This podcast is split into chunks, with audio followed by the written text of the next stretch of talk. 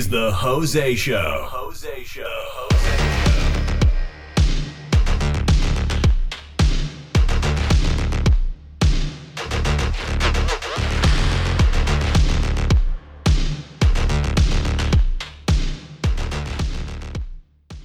Hello, everybody, and thank you for joining me once again for episode 4 on The Jose Show. I am your host, Jose Antonio Roldan Jr. All right, today we have an exciting episode. I guess if you want to call it exciting. It's going to be about french fries, potatoes, spuds, stuff like that. I posted a survey in uh, several groups that I run, uh, that I created, and I gave them the question who has the best french fries? Now, I kind of left off a few restaurants. Like, I've never heard of Del Taco or Hula Hands, but I left off Taco Bell, Wendy's, and Chick fil A, which I have in my area. But I also put McDonald's, Five Guys, Checkers, and Rally's, which are the same restaurant, Steak and Shake, Culver's, Burger King, KFC, Hardee's, which is Carl's Jr., and Dairy Queen. So, this uh, poll that I put up only got 84 votes. Not was what what bleh, not what I was expecting. But anyway, um, the McDonald's got 25 votes because McDonald's actually won with 30% of the votes. Five Guys had 23 votes, which was 27%. Checkers and Rally's, 20 votes with 24%. Steak and Shake got 6 votes, which is 7%. Culver's, uh, 4 votes, which is 5%. Burger King, 2 votes, 2%. KFC, 2 votes, 2%. Hardee's, Carl's Jr., 1 vote, 1%. And Dairy Queen, one vote, 1%. Now, I had a few people mention Chick fil A, like I said, Wendy's, Del Taco. Now, I saw some of the Del Taco fries that a member of my group sent me a picture of, and it, man, those fries look pretty good. I think I've heard of Hula Hands before, but I'm not 100% sure. Um, anyway, I've had McDonald's fries. I like McDonald's fries. Probably not the best, but they're probably the second fries that I like. Five Guys are nice because I like the add. I like to add the malt vinegar to it gives it a good flavor. Now, Checkers and Rally's fries are basically the same fry. They're they're like a seasoned fry, and I like to eat them as is. Now, they're very greasy. This past week, I've had Checkers four times, and I shouldn't have done that, but I did. Steak and Shake, uh, they have uh, shoestring, shoestring fries, which are really tiny, and it doesn't seem like they give you a lot when you go there to eat. But hey, if you want more, just order the large. Culver's, I've only had their fries, I think, once so I'm not too sure on how they really taste. Uh, Burger King back in the day used to have a good fry. Then they went to kind of like a crusty type fry, and I really didn't care too much for it. Now, will I eat it? Yes, I will eat it. KFC, I don't know about your area, but here in my area in Central Florida, they actually have fries now, and supposedly they're doing away with the tater logs. I kind of like the tater logs, but the fries weren't that bad either. Uh, with Carl's Jr. and Hardee's, I have Hardee's in my area. You know, it's been a while since I had their fries, so I can't really comment too much on that. Dairy Queen's fries are kind of meh. They're okay. They're not the best. But, like, definitely, in my opinion, I believe Checkers is the best fry that I like. Now, you may like a different fry. I could almost imagine pretty much every restaurant, whether it be a fast food, a dine in, all have some sort of fries. You got steak fries, you got crinkle cut fries, you got uh, the curly fries. Oh, yes, I forgot to mention Arby's. Arby's has the curly fries. I'm not too crazy about those either. They kind of remind me of checkers a little bit. They don't have too much of a flavor. Now, when I eat my fries, generally, uh, if it's like McDonald's, or steak and shake, I like ketchup. If I don't have ketchup, I use cocktail sauce. I don't have cocktail sauce, I use tartar sauce. When it comes to Checkers fries, I like to eat them just as is. I don't like to add any type of seasoning, any ketchup, mustard, anything.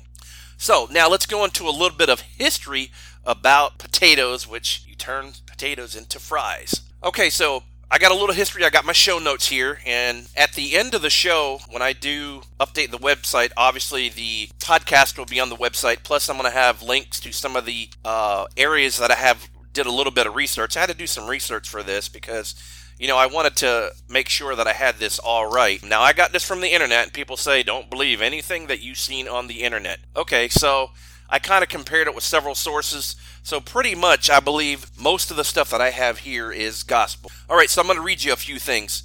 Although potato was grown in South America for millennia, the first potato patch in North America was only planted in 1719 in New Hampshire. The first French fry were served at the White House during the presidency of Thomas Jefferson some 80 years later. So, wow, Thomas Jefferson basically introduced the French fry at the White House. So, that's basically the first sighting of the French fry. Now, it was interesting. I was trying to see uh, what countries were the top producers of potatoes. I always thought it was America. Well, as I did a little research, China is number one. They produce about 99 million metric tons per year. India is number two. They produce 48 million metric tons per year. Russia is number three, 29 million metric tons. The Ukraine, 22 million metric tons. And the United States tops off at number five with 20 million metric tons. So I'm like, wow, China's got us beat. 99 million? Versus the US 20 million. And interesting, potatoes is the fifth most important crop worldwide after wheat, corn, rice, and sugarcane. Now, the potato is thought to have been first domesticated by the Andeans of South America as early as 500 BC. The Inca grew thousands of varieties of potatoes and held the potato in high esteem. Now, the first potato arrived in the American colonies in 1621 when Nathaniel Butler, the governor of Bermuda, sent potatoes and other vegetables to the governor of Virginia, Francis Wyatt. They did not become widely grown until 1719 when they were planted in New Hampshire and later across the country. And like I said, New Hampshire was where they were planted at, and Thomas Jefferson uh, served french fries in the White House. Now, here's an interesting fact about potatoes it takes 10,000 pounds of potatoes to make 2,500 pounds of potato chips.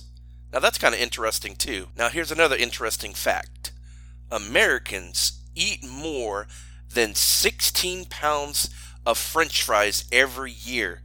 16 pounds? Man, that's a lot of french fries. I don't think I eat that much because I try to stay away from fast food, but it happens.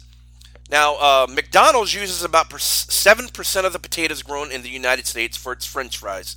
They sell more than one third of all the french fries sold in restaurants in the USA each year. Now, did you know that every year we consume, as a human, 110 pounds of potatoes per person? So that would be potato stroganoff, french fries, baked potato. Any way you can cook a potato, we consume 110 pounds Man, that's a lot of potatoes. Now, I also looked up like what is the biggest potato that has ever been grown, and it's in the Guinness Book of World Records. There was an amateur gardener. He was in Hallam near Newark in Nottinghamshire, which I believe that's the UK. His name is Peter Glazebrook.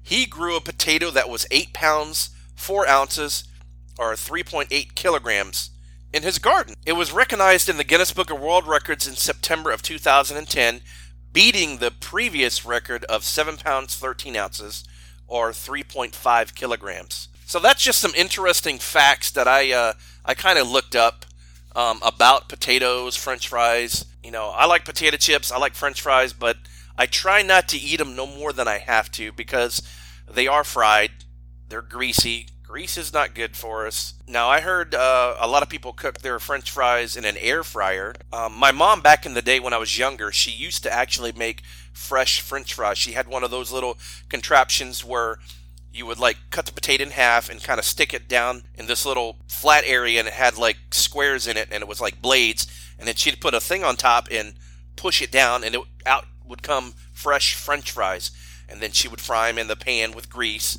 because um, back then being 48, they didn't really have any like uh, containers where you could actually pour grease in. So she did hers in a cast iron skillet. Now you can buy French fries frozen, fresh French fries that uh, somebody's already cut up and have have them bagged. So there's always kinds of ways that you can actually buy French fries. You can buy potatoes. They have different kinds of potatoes, red potatoes. Now I had another interesting fact. Uh, let me see if I could bring it up. That's one of the good things about having a computer right in front of you. There is a potato museum in Idaho.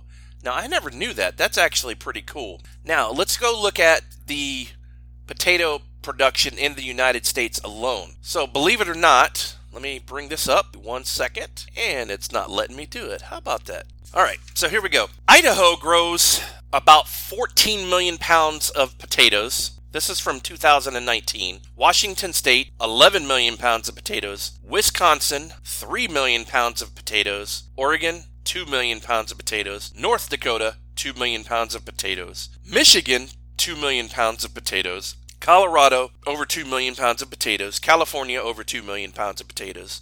Minnesota, over 2 million pounds of potatoes. And Maine, over 1 million pound of potatoes.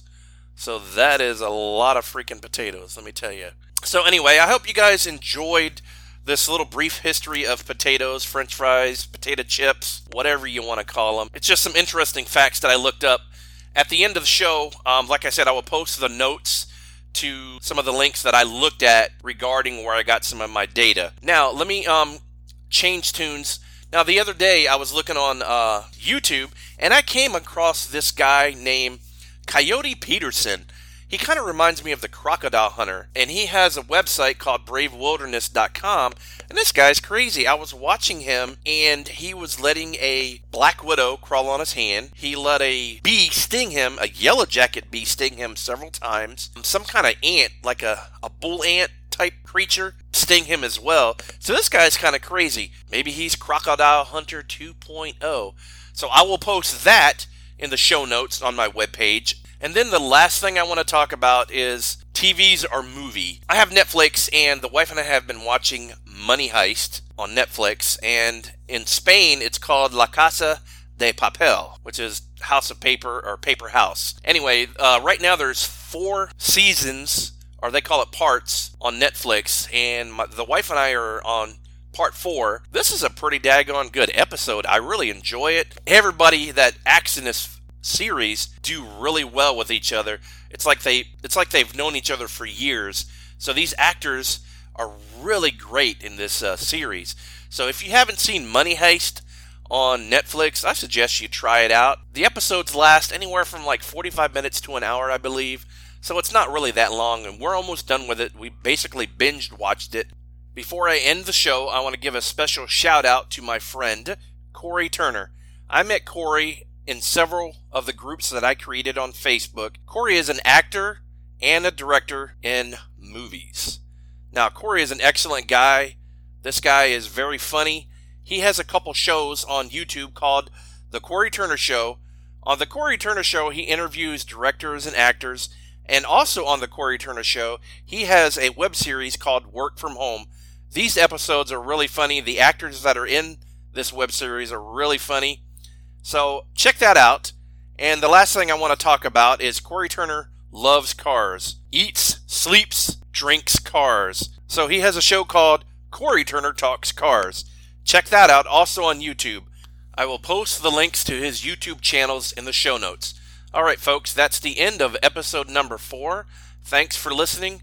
Remember, please share and visit thejoseshow.com. Bye bye. Thanks for listening to The Jose Show. Be sure to subscribe so you don't miss a single episode. And see you next time on The Jose Show.